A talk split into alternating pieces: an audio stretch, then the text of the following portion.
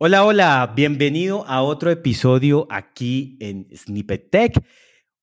Vamos a continuar en nuestra temporada de Google Cloud y vamos a pasar a un grupo muy interesante, un grupo de servicios de Google Cloud muy interesante, el cual mm, creo que es un boom ahora y es la parte de Machine Learning. Machine Learning, recuerdo que cuando alguien habla de Machine Learning, hay una charla de Machine Learning, algún meetup, pues siempre se llena, siempre hay muchas personas interesadas. Es un tema que si tú quieres que estás haciendo un artículo, estás haciendo un podcast, lo que sea, nombra Machine Learning y verás que eso se va a llenar. Así que hoy vamos a hablar de este grupo que nos brinda Google Cloud y creo que Google es muy fuerte en esta parte de Machine Learning. Vemos todo lo que nos brindan en los diferentes servicios de, Google. Y para ello tenemos un gran invitado que nos va a acompañar el día de hoy para poder hablar de estos servicios. Y es un invitado muy, muy especial de la comunidad, una persona que es muy querido por la comunidad, una persona que ha aportado por muchos años a la comunidad, así que eh, lo vamos a presentar el día de hoy. Va, es un vamos a hablar muy poquito de su presentación porque ya todo el mundo lo conoce y él es Adrián Catalán que nos acompaña el día de hoy. Hola Adrián, ¿cómo estás? ¿Qué tal? ¿Todo bien por aquí? ¿Tú cómo vas? Muy, muy, muy bien. Por acá en México, ¿dónde te encuentras, Adrián, en este momento? Yo estoy en Guatemala. La pandemia me ha tenido, me ha tenido aislado de poder viajar estos meses. Te ha tenido quieto porque Adrián es una persona que cada semana uno lo veía viajando el mundo. algo así, intentaba, intentaba darme la vuelta por diferentes lugares, ahora no se ha podido, pero afortunadamente con las maravillas de la tecnología, pues en este momento nos, nos, nos estamos reuniendo y es como que estuviéramos al lado. Sí, sí, que muy bueno, muy bueno. Bueno, muchas gracias Adrián por estar en este episodio, por sacar tu tiempo para, para hablar sobre este tema de la comunidad. Y pues yo sé que muchos, muchos te conocen, sin embargo, de pronto puede haber algunos que de pronto no. Así que, ¿quién es Adrián? ¿Nos puedes resumir quién es Adrián, qué ha hecho por la comunidad y demás? Con mucho gusto, muy contento de estar ah, por aquí compartiendo.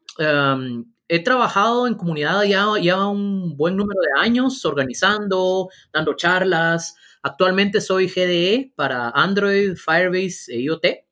Sin embargo, el último periodo, tal vez un año y medio, dos años, he estado transicionando a Machine Learning y poco a poco estoy más metido en el, en el tema y enfocado totalmente en esto. Trabajo en una universidad aquí en Guatemala dirigiendo el laboratorio de innovación en la Universidad Galileo.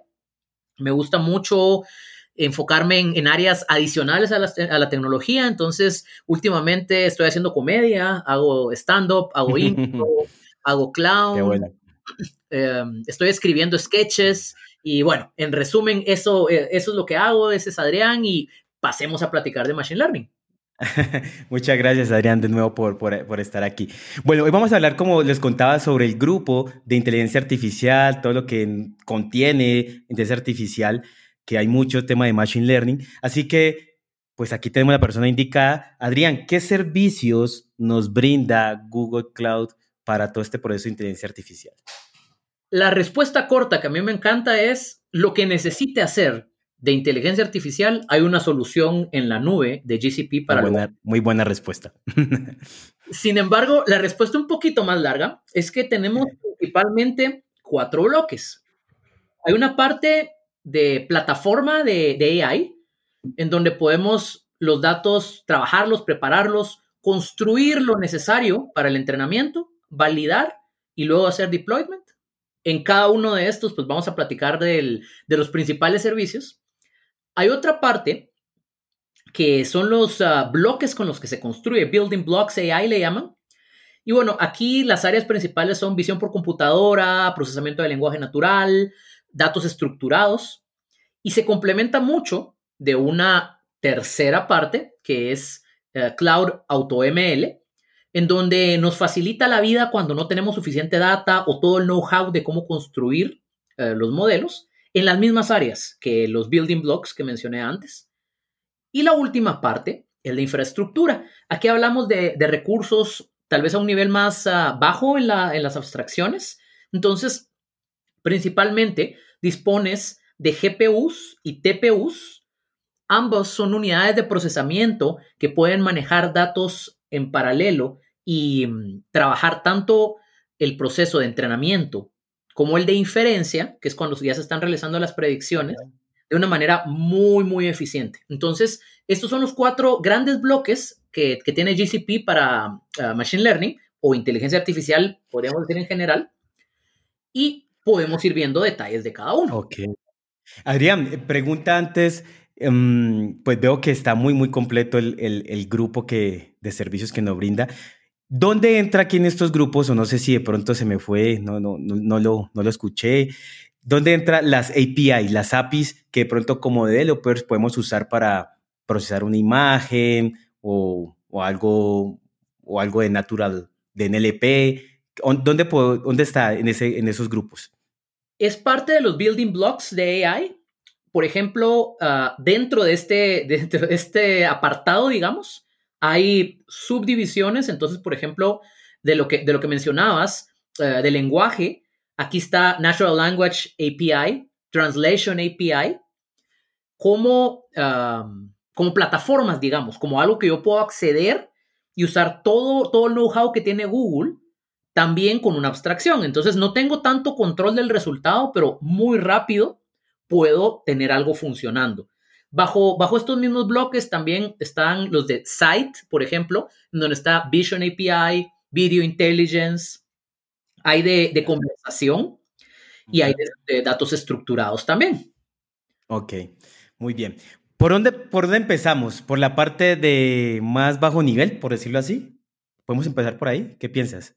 De lo de, lo de más bajo nivel, ah, a veces lo que cuesta un poco es conectar los puntos. Entonces, me gustaría, me gustaría hablar de del AI Platform, que este tiene sugerencias para el proceso, porque es el pipeline completo.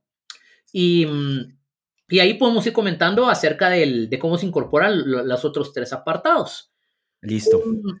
Con AI Platform arrancamos de la preparación de los datos. Aquí tengo dos servicios muy útiles. Uno es para etiquetado, etiquetado automático de datos, si alguien quiere migrar al mundo de Machine Learning, de Data Science, de Data Engineering, etcétera, y no ha trabajado nunca con datos, normalmente le sorprende lo difícil que es conseguir los datasets, construirlos y tenerlos en un formato adecuado. Entre todos los problemas que ocurren, no tener datos etiquetados es uno de los más comunes y tener la data etiquetada me permite trabajar aprendizaje supervisado. En otros casos, la data está mal etiquetada. Entonces, aquí el data labeling que me permite GCP es súper conveniente y también puedo tener datasets con BigQuery. Otro problema. Una pregunta, una pregunta ahí, antes de, continuar ahí en eso. No soy un experto en nada de Machine Learning, nada de eso, solo he usado, y cuando hablemos de las API, de pronto ahí puedo hablar un poquito más, es esto del, del, labeling que estás hablando, del, del marcado. También se puede hacer marcado para imágenes, porque he visto que también se puede marcar imágenes, como decir, eh, esto es una imagen donde hay un perrito, entonces yo puedo marcar que en esta imagen existen perros y demás. ¿Eso lo puedo hacer ahí o es solo para marcar datos que yo diga que esto es, si, la, si tengo estos, estos atributos y estos atributos es así, así, así, es porque es un, un perro o también lo puedo hacer a nivel de imágenes? No sé si estoy preguntando bien o mal. Puede hacer a través de imágenes con, con data conocida. Entonces aquí la intención es que, por ejemplo, si yo quiero distinguir entre perros y gatos y tengo un, un dataset que no tiene identificado cuáles son perros y cuáles son gatos, o algunos sí y otros no, entonces la herramienta me ayuda a ese etiquetado. Ah, ok. Ok. Listo, entendido. Entonces, ese, es el, la primera, el primer paso de los datos. También uno, uno, estás diciendo que uno podría ahí crear su data, eh, eh, etiquetarla, pero yo podría, si ya tengo ya data etiquetada o de pronto de alguna otra base de datos externas, yo podría importarla. Total, ahí me sirve todavía en esta transición eh, los datasets de BigQuery, o si no quiero usar BigQuery, quiero usar archivos o algún otro, algún otro formato, ya puedo pasar a la, a la siguiente etapa de construir y aquí tengo AI Notebooks, que son Jupyter Notebooks corriendo con la infraestructura de GCP. Si yo construí todo con un notebook, lo puedo ejecutar en la nube. Tengo también la capacidad de poner jobs para entrenamiento, de calendarizarlos. Entonces ejecuto un script de Python que va a usar los recursos de bajo nivel de infraestructura para entrenar y también tengo la herramienta de AutoML. En esta etapa lo que voy a hacer es construir el modelo y entrenarlo. Ok, pregunta ahí. Voy a hacer un poquito preguntón. El, e, en, eso, en, esos, en esos notebooks puedo usar cualquier librería de Machine Learning, ejemplo, Keras, TensorFlow, cualquier otra librería para entrenar mi modelo ahí. Total. Y lo, lo, genial, lo genial es que ya hay imágenes hechas. Entonces ni siquiera tengo que preocuparme por hacer todo ah, interesante. De, de, una imagen, una imagen virtual, porque detrás ahí está Compute Engine, ¿no? Um, sino que solo selecciono de lo más común, hay imágenes con R, con Julia, con Python, con TensorFlow, con PyTorch, con TensorFlow 1.x o 2x. Entonces, es súper versátil y muy rápido el, el, proceso de tener una, una instancia con AI Notebooks. Ok, entendido. Luego, luego que entrené mi modelo, que aquí lo estamos viendo súper rápido, pero este proceso puede alargarse, um, me toca validar. Y aquí hay principalmente tres herramientas que creo que vale la pena mencionar.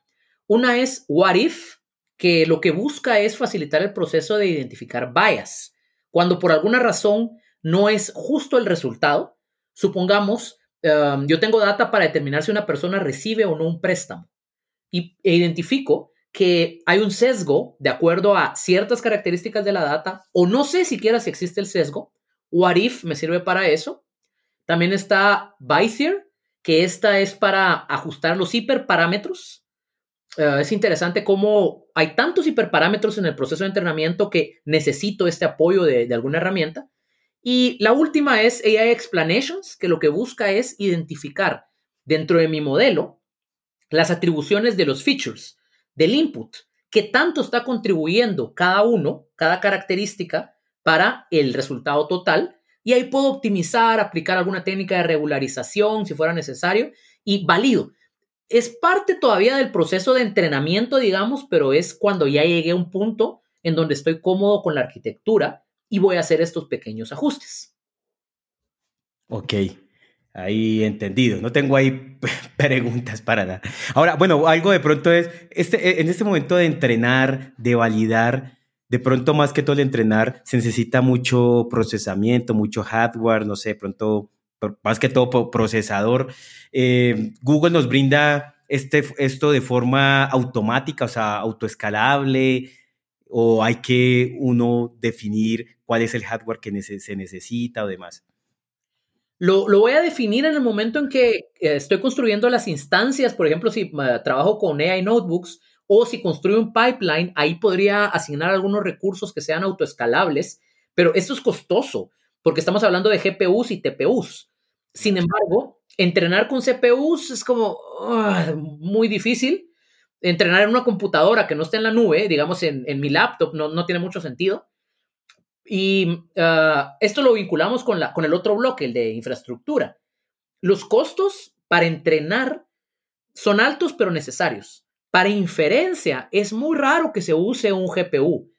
Por supuesto que nos mejora el desempeño, pero es súper alto el costo.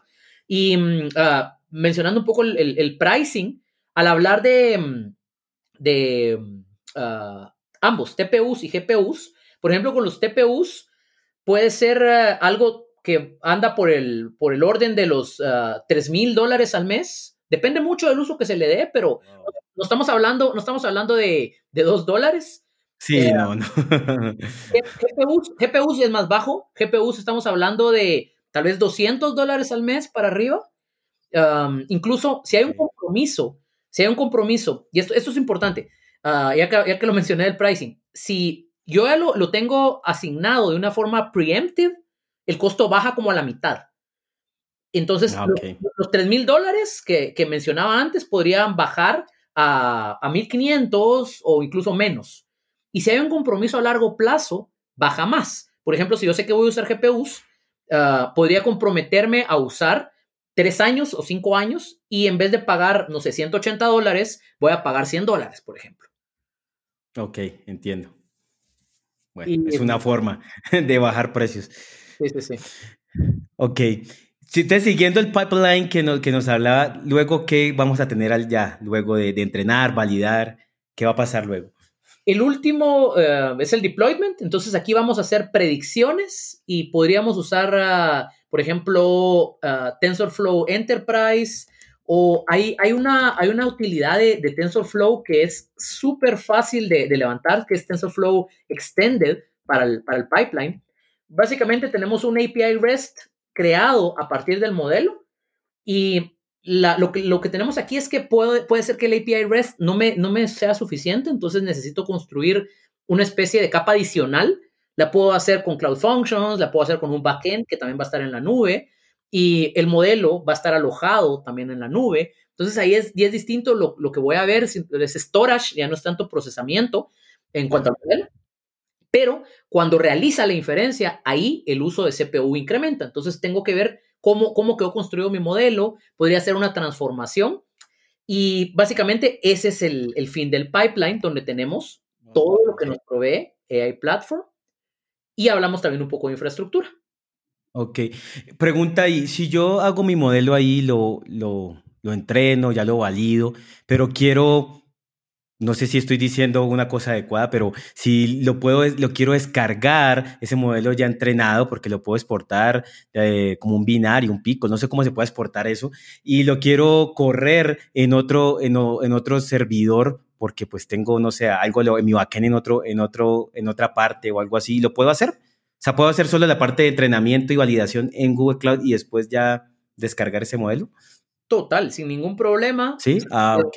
Yo, yo, veo una ventaja en hacerlo todo integrado para que sea más fácil, pero no hay ningún problema en esto. Terminar el proceso de entrenamiento en, en, una, en una nube y luego llevármelo a, por ejemplo, si tengo algo on-premise, tener ahí mi modelo, no hay ningún problema. De hecho, el deployment es otra etapa muy interesante porque pensamos a veces que es un solo modelo que no cambia y constantemente hay cambios aquí. La data, la data se vuelve obsoleta muy rápido. Por ejemplo, claro. si yo tuviera un modelo que ve comportamiento, los patrones de comportamiento de los últimos seis meses por la pandemia rompen mucho de lo que existía y hay que seguir entrenando al modelo. Y otra cosa, hay muchos modelos en producción. A veces nos imaginamos uno solo y en realidad son cientos y a veces miles de modelos que están haciendo algo pequeñito. Claro. O sea que yo puedo en todo momento que este modelo se esté actualizando, o sea, otra vez haciendo el proceso de, obtener la data, de pronto hacer el etiquetado y volver otra vez a entrenar el modelo, y así que el modelo siempre va a estar actualizado para el cliente que lo use al final. Sí, y esto es, esto es algo de lo, de lo más nuevo, digamos, porque no es, no es totalmente una invención, sino es adaptar lo que hemos aprendido del proceso de software al, al, proceso de Machine Learning. Entonces, se está hablando recientemente de más de pipelines, de automatización de pipelines y de MLOps. Entonces, aquí ahora tengo CICD y aparte CL, porque es un aprendizaje continuo, retraining, el serving que va a cambiar, pero además de eso, CI no solo, no solo se va a hacer un testing sobre el sistema, sino sobre la data. Tengo que validar la integridad de esta data, si está etiquetada, etcétera. Y el, el deployment no es solo un sistema, sino son diferentes partes del, del proceso de un pipeline de Machine Learning. Entonces, quien trabaja DevOps y le llama la atención, hay una oportunidad enorme ahí para incorporarse. En GCP, recientemente para el Next, que, que tuvo un formato distinto este año, lanzaron varias herramientas para MLOps y prácticamente lo, lo, que mencioné ahorita está disponible ya en GCP. Ok, eso, eso precisamente ya preguntar, ¿qué, ¿qué es lo nuevo? O sea, ¿qué es lo más nuevo que, que nos dio Google en el Next eh, acerca de, de, estos servicios de, de Machine Learning, de, de, inteligencia artificial?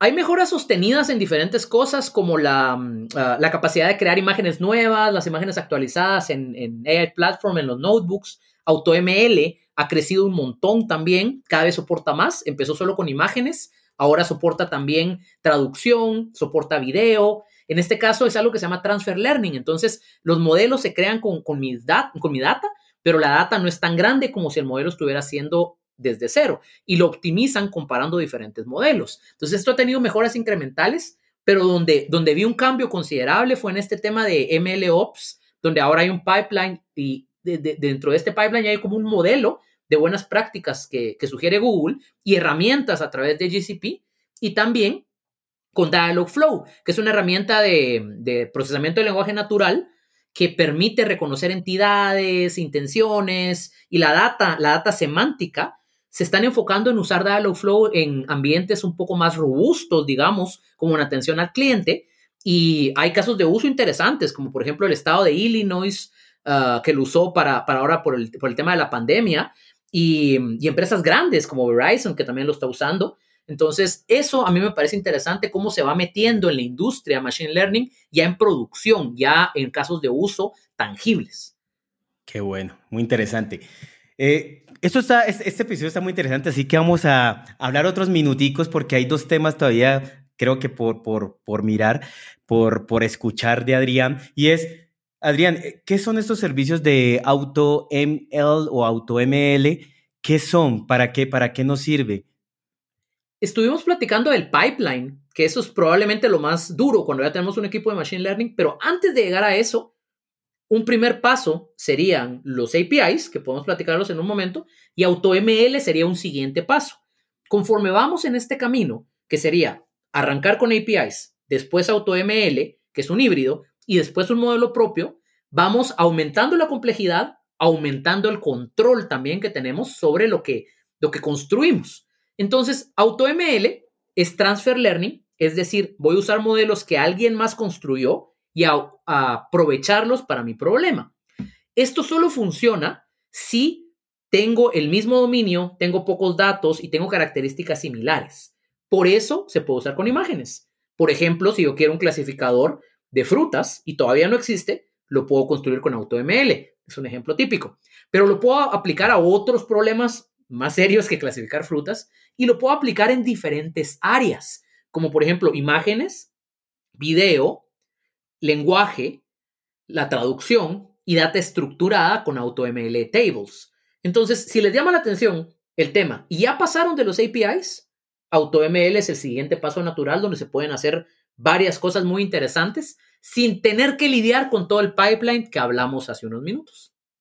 Claro, sí, yo quiero contar aquí una experiencia, una prueba de concepto que hice con, con esto y fue que em, unos amigos que están, quieren lanzar una, una startup y que querían hacer una prueba de concepto de que desde una aplicación pudiera tomar fotos a los automóviles, a autos y mirar los rayones. Entonces, poder como que mirar los rayones de un auto para poder enviar estos rayones y poder como cotizar, hacer una cotización de cuánto vale eh, arreglar este rayón de un auto. Entonces, hicimos algo muy, yo les dije, pues existe esto de auto, AutoML y de imágenes de, de, de Vision, Así que colocamos varias imágenes de, de autos con rayones, muy con rayones como clasificando estos rayones y de esa forma podemos obtener, eh, obtener algo, una prueba de concepto muy simple, pero como que después le, manda, le enviamos una imagen de un auto con un rayón y él más o menos nos decía, ah, este rayón es de este, de, este grupo, así que esto podría costar eh, 100 dólares. Pero este, eh, después le enviamos otra foto de otro rayón, él podía clasificar a este, este rayón es de, de ese otro grupo, así que esto podría costar 200 dólares. Es un ejemplo sencillo una vez que, que hicimos en el cual me pareció algo muy poderoso porque no sé nada de Machine Learning, lo único que tuve que hacer es tener esta data, estas imágenes, eh, subirlas, etiquetarlas, clasificarlas y ya luego ya él entrenaba ese modelo y ya, podría, ya podía utilizarlo. O sea que me pareció algo muy, muy, muy chévere, interesante para hacer algo simple como eso. No sé si era muy simple, pero pues resultó. Es, es, Ahora, lo que se puede hacer. Correcto. Y Adrián, ¿y las, y las APIs? Que ya lo último, ¿qué nos brinda Google ahí? Para ello? Ya los developers que de pronto tienen una aplicación móvil, ¿qué podrían usar ahí? Como, como parte de los building blocks están estas categorías que, que platicábamos, Site, Language y Structured Data. Pues en Site tenemos eh, un API de Vision para imágenes, para reconocer las imágenes. También está el Video Intelligence, que es lo mismo extrapolado a video. En, en lenguaje podemos trabajar con Natural Language API e identificar algunas características Translation API también, obtener el significado, la estructura, traducir. Em, todo, todo esto, al final, lo que me permite es ver en dónde, en dónde estoy yo, qué es lo que voy a, voy a aprovechar. En conversación también está Dialogflow, que aunque no es exactamente una API, es una plataforma, eh, está clasificado ahí y hay APIs de text to speech y speech to text. Lo, lo, interesante y que veo yo como valioso es que si quiero hacer algo, una prueba muy rápida, o estoy en un hackathon, o necesito entregar algo muy rápido, están los APIs. Ya no me alcanzaron, me voy con AutoML, como el caso que comentabas, que es un, un híbrido, porque sí hay modelos, sí hay entrenamiento, pero yo no lo manipulo, sino es la herramienta la que lo hace detrás de, de bambalinas. Y si eso ya no me alcanzó, o ya tengo los recursos, el tiempo, etcétera, ya puedo construir mi propio modelo con mi data y trabajar esto con el pipeline que habíamos platicado. Así que hay para todos los gustos y para todos los sabores. qué bueno, qué bueno. Bueno, muy buena información hemos llevado el día de hoy en este, en este episodio. Qué, qué, qué grandes servicios que tiene y creo que Google es uno de los de las empresas que más trabaja en estos temas y que más tiene soluciones en ello y lo podemos ver tangible muchos de sus servicios. Así que para mí Google nos brinda una gran fiabilidad, una gran confianza en estos servicios y cada vez creo que investigan y, y tienen muchos, muchos avances. Adrián, para cerrar este episodio, ¿cuál es tu recomendación para las personas que están iniciando con estos servicios en Google Cloud, que quieren, que quieren empezar? ¿Cuál es tu recomendación? Experimenten en la medida de lo posible, uh, preferiblemente con una prueba de concepto, como el ejemplo que mencionaste. Eso permite conocer las herramientas muy bien y estar listos para usarlas. Hay muchas herramientas, a veces esto pasa mucho con las tecnologías cloud, es tanto que nos perdemos, entonces saber encontrarse, saber navegar este mar de, de oferta que hay. A mí me gusta mucho todo, todos los productos de Google, creo que GCP es una oferta sólida, por eso promuevo mucho que, que usen este servicio. Entonces, hay que conocerlos, hay que saber para qué, qué, qué puedo lograr, para qué me sirven y con eso aplicarlo a mi negocio poco a poco. Lo último que quisiera decir, ya nos alargamos un montón, espero todavía nos sigan escuchando todas las personas que empezaron. Dos cosas importantes. Esto es más de, de UX. Una es, hay que empezar con un problema de Machine Learning en el que complementamos al ser humano, no lo reemplazamos. Le damos herramientas, no lo sacamos de la ecuación y la segunda es hay que empezar con un problema interno, con operaciones, no con el usuario final. Eso lo podemos ir viendo más adelante, pero con estas dos cosas se eliminan muchos de los problemas más comunes al adoptar Machine Learning. Es parte de PAIR, eh, un, enfoque, una guía que escribió Google y un enfoque de gente y de investigación en, en AI Cualquier cosa, pues uh, pueden contactarme y con gusto les facilito enlaces, uh, contenido y estoy ahí para, para apoyar en lo que sea necesario en la comunidad. ¿Cómo es tu, tu, ¿cómo es tu Twitter, Adrián? Mi Twitter es arroba YKRO, eso es Ícaro, pero así lo escribo, YKRO. Y ahí me encuentran hablando de todo en Twitter. Claro, muchas gracias. Muy buen consejo. En verdad me, me, me, interesó mucho ese consejo que diste al final. Y yo sé que nos están escuchando porque yo estoy muy emocionado en este episodio, el tema está muy, muy interesante, además un gran invitado.